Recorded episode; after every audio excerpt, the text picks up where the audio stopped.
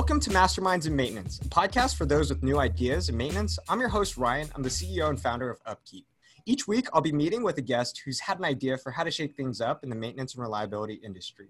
Sometimes the idea failed, sometimes it made their business more successful, and other times their idea revolutionized an entire industry. Today, I'm so excited to have the CEO of Reliability Center Inc. on the show, Bob Latino. Bob is an internationally recognized author, trainer, software developer, lecturer, and practitioner of best practices in the field of reliability engineering, and more specifically, root cause analysis and investigation management. You've got tons of experience, Bob, and I'm so excited to chat with you today. You know, I know that you've been working on you know root cause analysis failure modes effects analysis with your clients around the world for over 35 years i know that you've taught over 10000 students in the the root cause proact methodology. I'm super excited. Welcome to our show, Bob. Well, I really appreciate you having me, and uh, I hope I live up to all the, that stuff you just said. of course, of course you will, and a whole lot more, Bob. Um, you know, I know you pretty well. Uh, we've been following each other for quite some time, but you know, I would love for you to give a quick background behind yourself and, and um, your story to all of our listeners today? All right, it goes back quite a ways. Uh, the we were established in 1972 as a research and development group of a company called Allied Chemical at the time, which was a, a global chemical company, which more, more, commonly known as Honeywell today, through acquisitions. And uh, what the what we were founded on is the basis of equipment, process, and human reliability, and taking the principles from aviation uh, and moving them into a manufacturing plant. So I think just thinking about that, that, that was 1972. And you look at people trying to get reliability started today, and it's uh, you know it's a, it's a challenge. But this this was a functional, uh, full department roles and responsibilities. Uh, set up reliability departments at about 300 plants around the world at that time. Wow. So uh, you know that that that that was where the R and D was uh, chartered against. And in 1985, the founder and uh, director of that group decided to retire, and he purchased his group out of the corporation. Mm-hmm. Now it's a huge coincidence that that fellow's name was Charles Latino, which will answer will answer your next question about how did I get into reliability and uh, maintenance. so uh, my, my, father is the one who uh, directed and founded that group, and he purchased it, and then uh, the intellectual property conveyed, and we were able to take those principles and apply them to any industry that we wanted to. Wow. What an awesome story. Um, i also i've heard quite a few times that the the core fundamentals of reliability stemmed from aviation. I'd love to learn more about what that was like and how you're able to take the learnings from aviation and bring it into manufacturing. Well, you know, from his standpoint, he, always had a fascination with uh, aviation and the reliability that they were achieving, even, you know, nearly 50 years ago with that.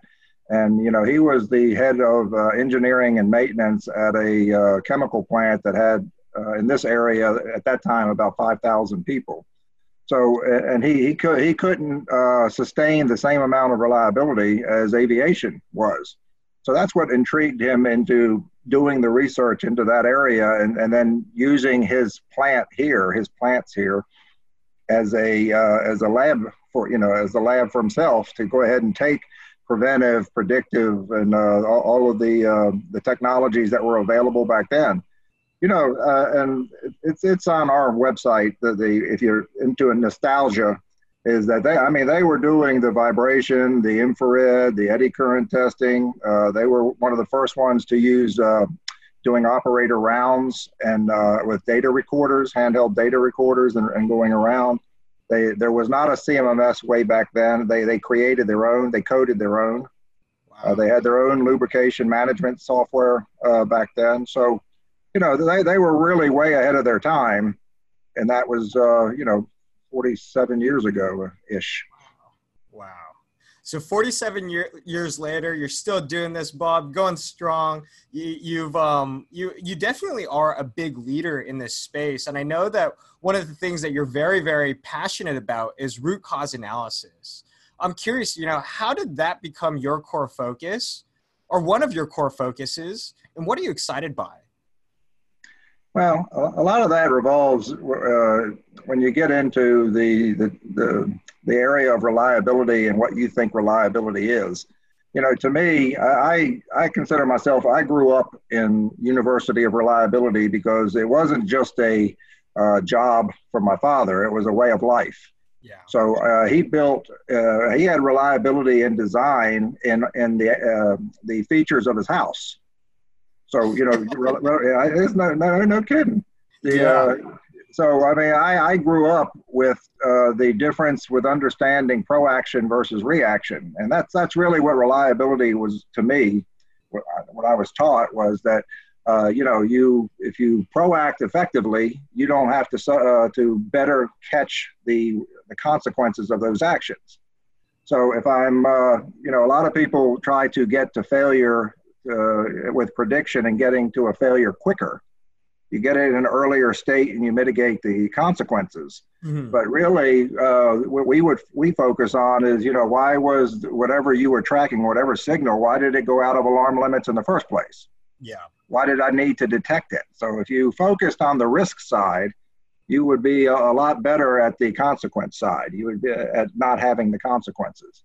Yeah. So I think uh, a lot of this revolves around uh, you know the, the proaction versus reaction. You know, I, I, do want to tell a quick story because back back then, when nobody ever heard of reliability, and it's it's new in this big chemical conglomerate, that they didn't know where to put it on the organizational chart. So yeah. they so initially what they did was they made it subordinate to maintenance and my father rejected the idea on the basis he says, well, maintenance are today people and reliability is tomorrow people. And he says, if, if you put a, uh, uh, a proactive function underneath a reactive function, it'll never get to do the proactive activities. Yeah. Because you'll fall a, a slave to the, the reactive nature of the field. Yeah maybe a quick question there. This has been brought up a few times. Do you think maintenance and reliability should be under the same department? Well, again, I think they need to be isolated from each other in the yeah. sense that uh, one's one's proactive, one's reactive. Yeah. You know, one's one's shorter term uh, for you know what am I going to deal with the here and now, and and you know maybe the next week and the next uh, uh couple weeks, but then your reliability is looking out months and years ahead of time. Yeah, absolutely. So if you're if you're like you know I've uh, been in the business long enough where you have maintenance engineers who were subjected to a, a new vice president that comes in and says, uh, you know, we're, we're going to have reliability now. So they changed the name of the maintenance department to reliability department, but they don't change the function. so if I'm yeah, so if I'm a maintenance engineer and uh, you know, and the uh, operations is you know, I, am doing reliability stuff, and they don't care. so I, I, need I need the person to deal with my issues right now today. So yeah. changing changing the title didn't solve the problem. Yeah, yeah. well, well, Bob, would love to chat a little bit about root cause analysis. Maybe, could you walk us through how to perform a root cause analysis the right way? Well, the the uh, the methodology that we espouse, I'm just going to go through it because the it's the if you look at any investigative occupation, all the steps are the same. So whether a somebody's method of RCA uh, meets the criteria or not, that, that that's up to uh, that's subjective. But when you look at the uh, the, the, steps and the the PR of um, preserving evidence, uh, PR of proactive preserving evidence, and you look at any, I don't care, NCIS, pick any of your favorite crime shows, and uh, you know what, what's step one? Is you go out there and you, you collect, you, you cordon off the area and you preserve evidence. Uh, the, the second portion of that is the uh, organizing of the team. You know, what are the characteristics of roles and responsibility of team members? Because certainly bias can can have a play in an analysis. Yeah. If I if I have something to gain or lose by the analysis, results, I shouldn't be leading it. Yeah. I mean, that's that's just common sense. Who has a motive? I'm thinking back to the uh, crime show.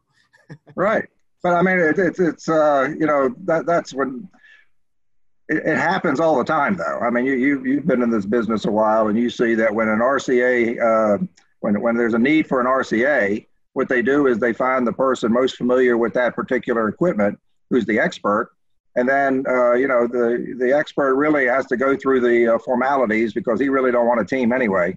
He or she doesn't really want a team, and uh, you know he's they, and everybody's intimidated by him because they're they're, they're scared to ask the stupid question, and he don't want to hear it. So uh, you know you got to get away from that. And then the A is the analyzing of the event with uh, the team that I have, and that to us is the most important part, and it's mo- what most people consider RCA to be. But you have to be, have a graphical expression, a, graphical reconstruction of what happened, and you have to go. You know, this follows basically scientific method. Is you, you got to come up with hypotheses. You have to have uh, verifications for those uh, hypotheses, and you just keep drilling down on what's true. Uh, one of the uniquenesses is the the questioning from the facts is you keep asking how could yeah. think about think about the difference between asking how could and why, because uh, there, there's a there's a, a, a large population that believes that the that root cause analysis is consistent with the application of five whys. Yeah. But if I say how can a crime occur versus why a crime occurs, they're very different answers. Interesting. I never so thought about it that way. Well, think about, and, and later in these questions, I know we're going to come across the difference between the physical sciences, uh, the physics of failure, and the social sciences, which is, you know, it gets into the soft stuff about humans and how they make decisions. Yeah. But the when you're going through the physics, not much change changes in physics. So when I go through, you know, how can a bearing fail? There's only so many answers to that question. Okay. So when I'm going through that, asking how could is appropriate, and then using like your metallurgical analysis to determine whether, uh, you know, what's true and what's not true. But eventually, you're going to come across a human that made a, an error of omission or commission. That they did, mm-hmm. They made a decision to do something they should have done, or they should have done something and didn't do it. So uh, that's when you start switching over. Uh, you know, a lot of people end their analysis there and blame somebody yeah. But if you've done that, you really that really should be the beginning of your investigation, not the end of it, uh, because uh, you you'll, you won't get anybody participating in future RCA's if you're using it as a weapon to, yeah. to point out, you know, that somebody did something wrong. The, the, the real gold in that comes from, you know, why did that person that day think it was the right thing to do? Yeah. That's what a progressive organization would want out of their RCA system and that gets into the soft stuff of understanding the the systems that people depend on because uh, yeah, I know you're in the, the CMMS business and you, and you sit there and you look at all of the systems that are lacking. And, you know, we, we didn't, uh, we, we have new technology, but we didn't implement any uh, uh SOPs to support it. Mm-hmm. Or I didn't provide anybody training when we did do that. Or what I do have in place is obsolete and a well intentioned person followed an obsolete procedure, and then we're going to go ahead and just discipline him and hope that it goes away. Yeah. So a lot of this uh, gets down into past the decision maker and into the uh, the, the, the, reasoning.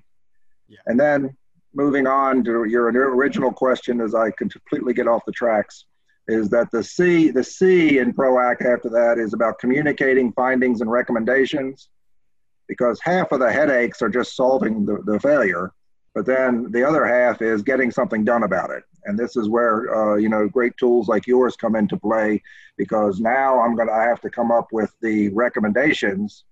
To, you know, it, it can't be a checklist item and say, just because I have a recommendation that it worked. Yeah.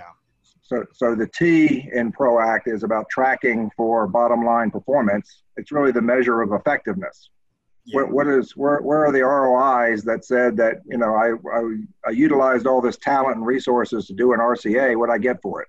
Yeah, yeah. I feel like that's a very common thing that people forget. It's not just an analysis, just to do an analysis. It's to do an analysis to ultimately take action to prevent that from happening again. Well, and, and, and even even the bigger picture for a, a, more progressive organization is the is that you're building an internal knowledge base. Yeah. If you if you have an RCA knowledge base and you use it properly, it's all you know. That's all can be searchable to find out. You know, when you have you're, you're solving the same thing over and over again just because people don't know somebody else has done it. Mm-hmm. Or you're taking uh, logic. You know, for people that uh, that do the RCA's, you, you might have uh, an engineer at one location that's like a, a, materials engineer where you don't have it at another location so that they wouldn't know the questions that people have a- answered before. Yeah. What do you think most people get wrong about doing a root cause analysis? I think they use it as a checklist item. They want to get regulatory drivers off their back. They want to get their bosses off their back. So they use a lot of fancy words and check boxes and say, you know, this really looks good, but it, you know, and it, and it meets whatever criteria, but nobody ever goes to track whether it was effective. Yeah. Yeah. So how do you know when to run a root cause analysis? When is it the right time to do it? Well, you know, the, the, the real answer is that any organization is going to have triggers uh, thresholds in which they're going to conduct an RCA, and they're usually based on regulatory drivers. Okay. You know, so somebody had to be hurt to a, a recordable level. Uh, we had a certain amount of dollar loss of production. I had equipment damage in excess of 100,000 or whatever the case may be. What, what I would like to see happen, you know, in my unicorn world, is that this that you have uh, that RCA is unfortunately they, they really need a uh, they, they need a, a, PR makeover because they're always they're associated with everything negative. and that's well, I mean that's because you know I work in hospitals. It's funny because if if uh, and they if they know what you do, you're not there for good news.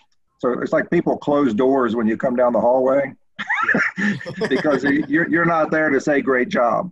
Yeah, it's a it's but, almost like a, the the weapon that you're talking about. But the reality is that root cause analysis, properly applied, could be done proactively. Mm-hmm. The only it's unfortunate that the only reason the only reason we implement the thought process is because the trigger has already happened, so that the consequence has already occurred. As opposed to you, you mentioned FMEA earlier, which is the failure modes and effects analysis, and you know that what that's a proactive tool. Yeah. So that's that's essentially a risk assessment. That's uh, you know uh, the probability times the severity of something happening equals criticality. Mm-hmm. If you did a if you did a Pareto cut of that type of analysis, you'd find that 20% or less of the failure modes account for 80% or more of the risk. Yeah. So there's no reason you can't do an RCA where it starts off with unacceptable risk of X. Yeah because the thought the thought process going through the how can questioning you're just now you're just saying how, how can the risk be so high? Yeah. So you'd be you'd be mitigating risk in that sense and preventing consequence. Right. And i think that 80 20 20% rule is actually really really important when you're figuring out okay what do we what do we choose to run an rca on? Right. Um, so you mentioned safety and you mentioned like you know hey we run so oftentimes people run an rca when there's a safety incident. What's the difference between running a safety investigation and an rca or a root cause analysis? Is there one? Yeah. There, there is, and there's all sorts of uh, qualifiers about dictionaries and words that you use here because there's a you know safety there's traditional safety and then there's there's a, a whole other progressive movement uh, called safety differently which is you know looks claims to make uh, safety look different than the traditionalist I, I, can tell you from the traditionalist standpoint uh, they essentially uh, uh, they, they define RCA as consistent with the principles of the five whys. Mm-hmm. And uh, you know, five whys is very predominant. It has its place. Uh, I personally don't consider it as root cause analysis as, as a as a qualified tool. Okay. And think if you think about that, the reason that I'll say I'll back that up is that uh, it it uh, gives people the impression that failure happens linearly, and it doesn't. Think about the difference in asking why and how could how could how could has a lot more possibilities, mm-hmm. right? As opposed to if I'm going to why, it's very limiting. Yeah. And, and it's and it's leading, and and also it uh, gives people the impression that there's one root cause. So uh, I've been doing this for 30 some years. I've uh, hundreds, if not thousands, of analyses. I've never had one have one root cause. You know, I, I don't know where even five whys came from. Why why is it not three whys, ten whys? I have no idea. Oh yeah, but, but, it, but it's good marketing, I guess, huh? Yeah, it's good marketing, right? Everyone knows it. So well, it, it, came out of Toyota, and it was meant for individuals on an assembly line to, to look at, you know, to peel the onion a little deeper with things that they faced individually. Yeah. So it was it was not a tool meant for complex type of failures. Right, right. I mean, I understand the five whys and the linear progression because it's much more succinct, right? You, you try to find a root cause, um, but asking, you're right, the question, how could, that's very broad. And I'm imagining it takes a lot more time to try to answer that question, how could, how could. Absolutely. Not I mean, yeah. I mean, do you want do you want to be quick or do you want to be right? I That's mean, fair because if, if there if there say there was actually 10 root causes associated with an incident and you found one then all you're going to do is get real really good at doing the same thing over and over again. Yeah. Yeah. So how does that relate to a safety investigation then? Well safety has a, uh, a, a notorious reputation for when when a, when a safety incident occurs step one is the organization, especially if it's a serious injury or something like that, the organization is going to, uh, step one is going to go check all of their paperwork and say, do we have policies and procedures in here that, that people should have adhered to? Yeah. And once they find out that they're covered, then they're going to go, step two is find out who broke our rules. and then discipline that person. You know, it's, it's the assignment of blame. So, you know, the reality of the difference between I would, the way I would perform RCA, which takes, you know, I can easily do on safety events because the thinking, the thought process is the same, is that you don't stop with the blame, is that you you delve deeper into the reasoning and you get into the head of that person. That, that's how they feed their family. Uh, you know, that, they, they didn't say, I'm going to come to work today and screw up everything and then, you know, ha ha you know what made them think that that was the right thing to do that day? That, that's really what a progressive management should be interested in. And they, they should actually reject rcas that don't get to that depth. Yeah. Because they're not complete I love the attitude, Bob, and I think that really shines a good light on our industry and take away this blame game and move it more towards, like you keep mentioning, a progressive environment, something that's supportive of the team and really tries to understand, you know, I'm going to say it, the the why behind the actions, mm-hmm. or maybe the the how could behind the actions.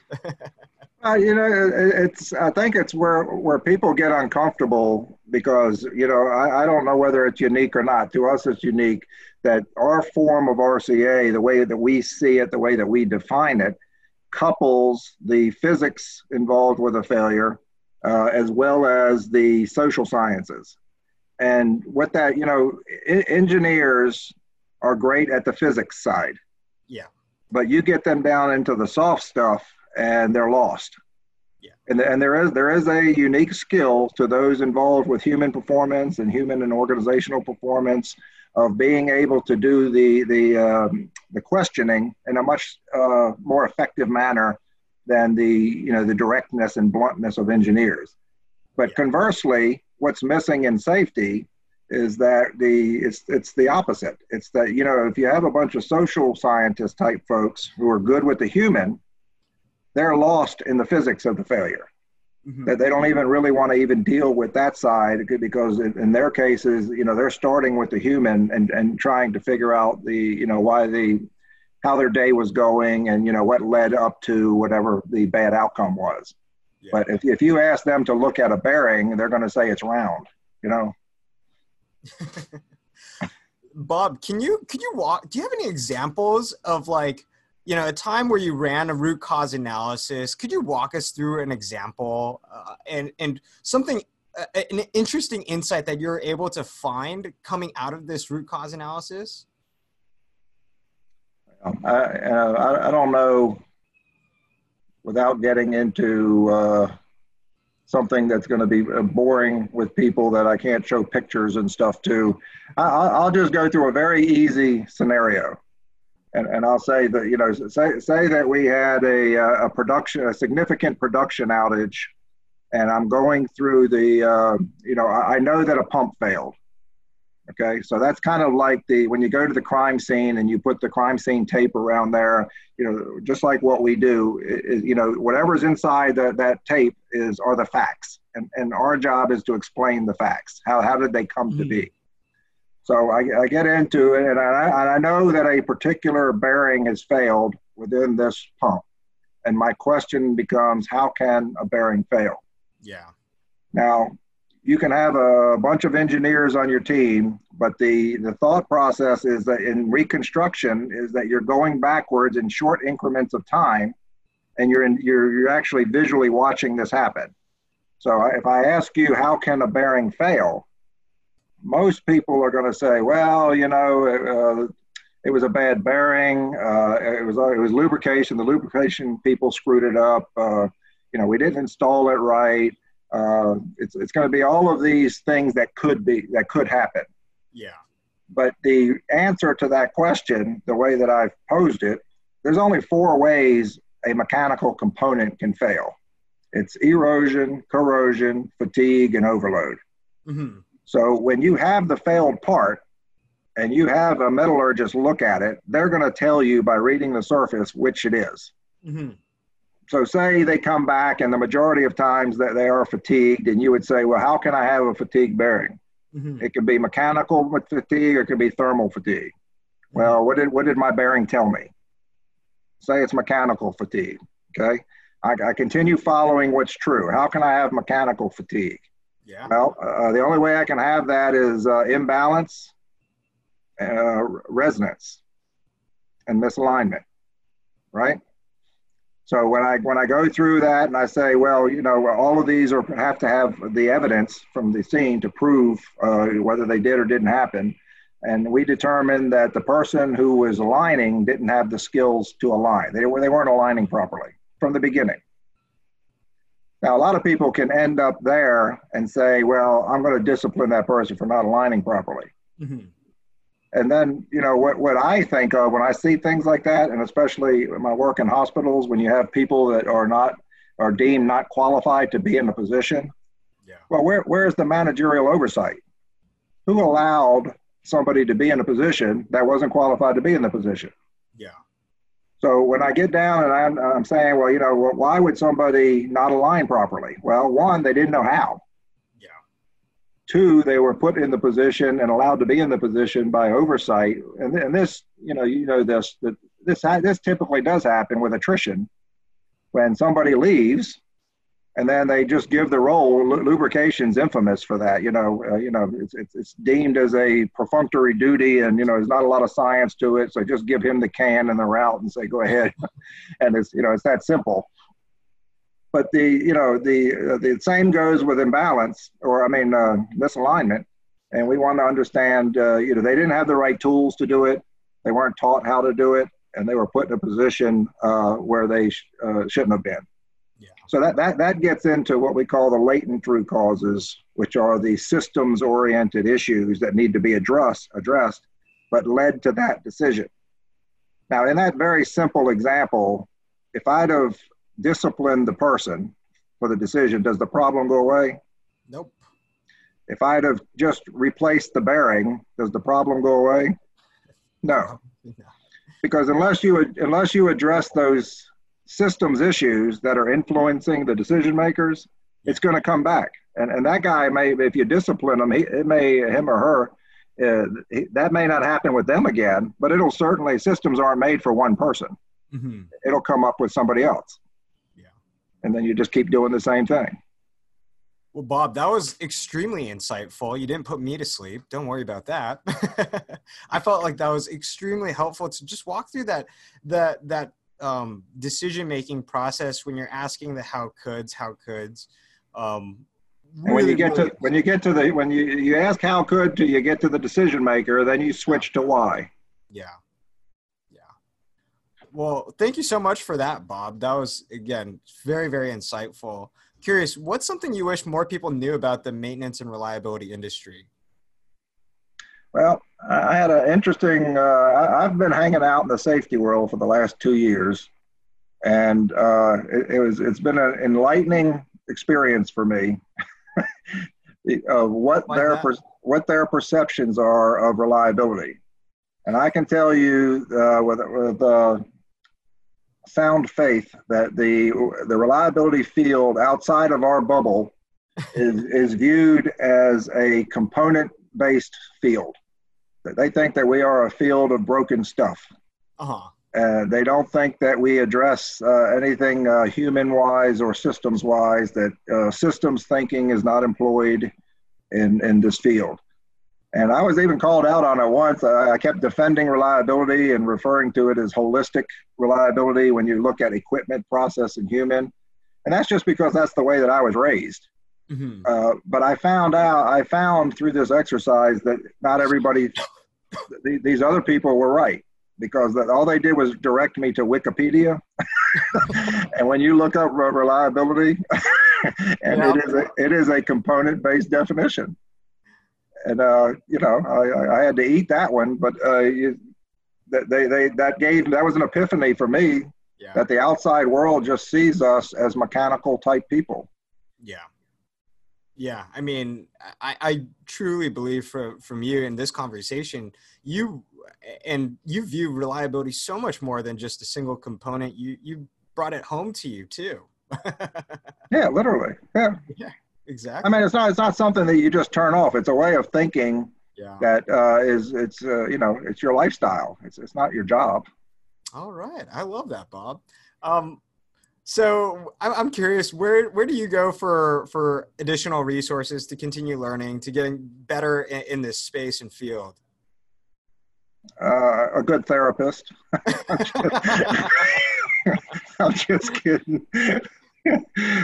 um, you know, like I said, I, I like to go out uh, outside of my circles to, to become uncomfortable.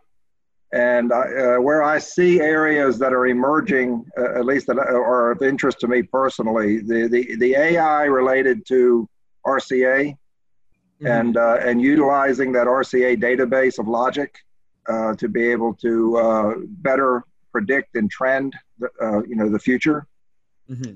Uh, the the utilization, and to that point, the utilization because we have we have templates that we build into our our offerings, our solutions. Uh, these RCA templates that that focus on, you know, just like I said, with erosion, corrosion, fatigue, and overload. We, we have them related to mechanical, electrical safety, all that kind of stuff. But the the constructs of those are what will feed an AI algorithm. Yeah. So I, I can foresee that type of thing uh, growing uh, with as the industry progresses. And and the, my last one is just the, the neuroscience aspect of under, understanding. That's a fancy word for uh, human reasoning, and, and and just just understanding why people do what they do. I think we need more of that. Yeah, absolutely. And again, I think it goes back to your view of a holistic field and industry. Um, Bob, can you share with our listeners all the ways, the different ways that they can connect with you and follow you on on your journey? Well, I, I don't. Uh, I probably I'm nowhere near connected as you young folk, but uh, I am pretty heavily involved on the on the LinkedIn uh, uh forums. I, I I do write a lot on there. Uh, you know, from our standpoint of uh, you know you're early in the game with reliability when you you've got the domain of reliability.com. well, that must be a good domain to have. Um, Bob, thank you so much for joining us. I learned a ton personally. Thank you to all of our listeners for tuning in to today's Masterminds in Maintenance. My name is Ryan Chan. I'm the CEO and founder of Upkeep. You can connect with me as well on LinkedIn. I'm pretty active, pretty fun. Or, or you can also email me directly. My email is ryan at onupkeep.com. Thanks so much. And until next time, thanks again, Bob. Thank you, Ryan.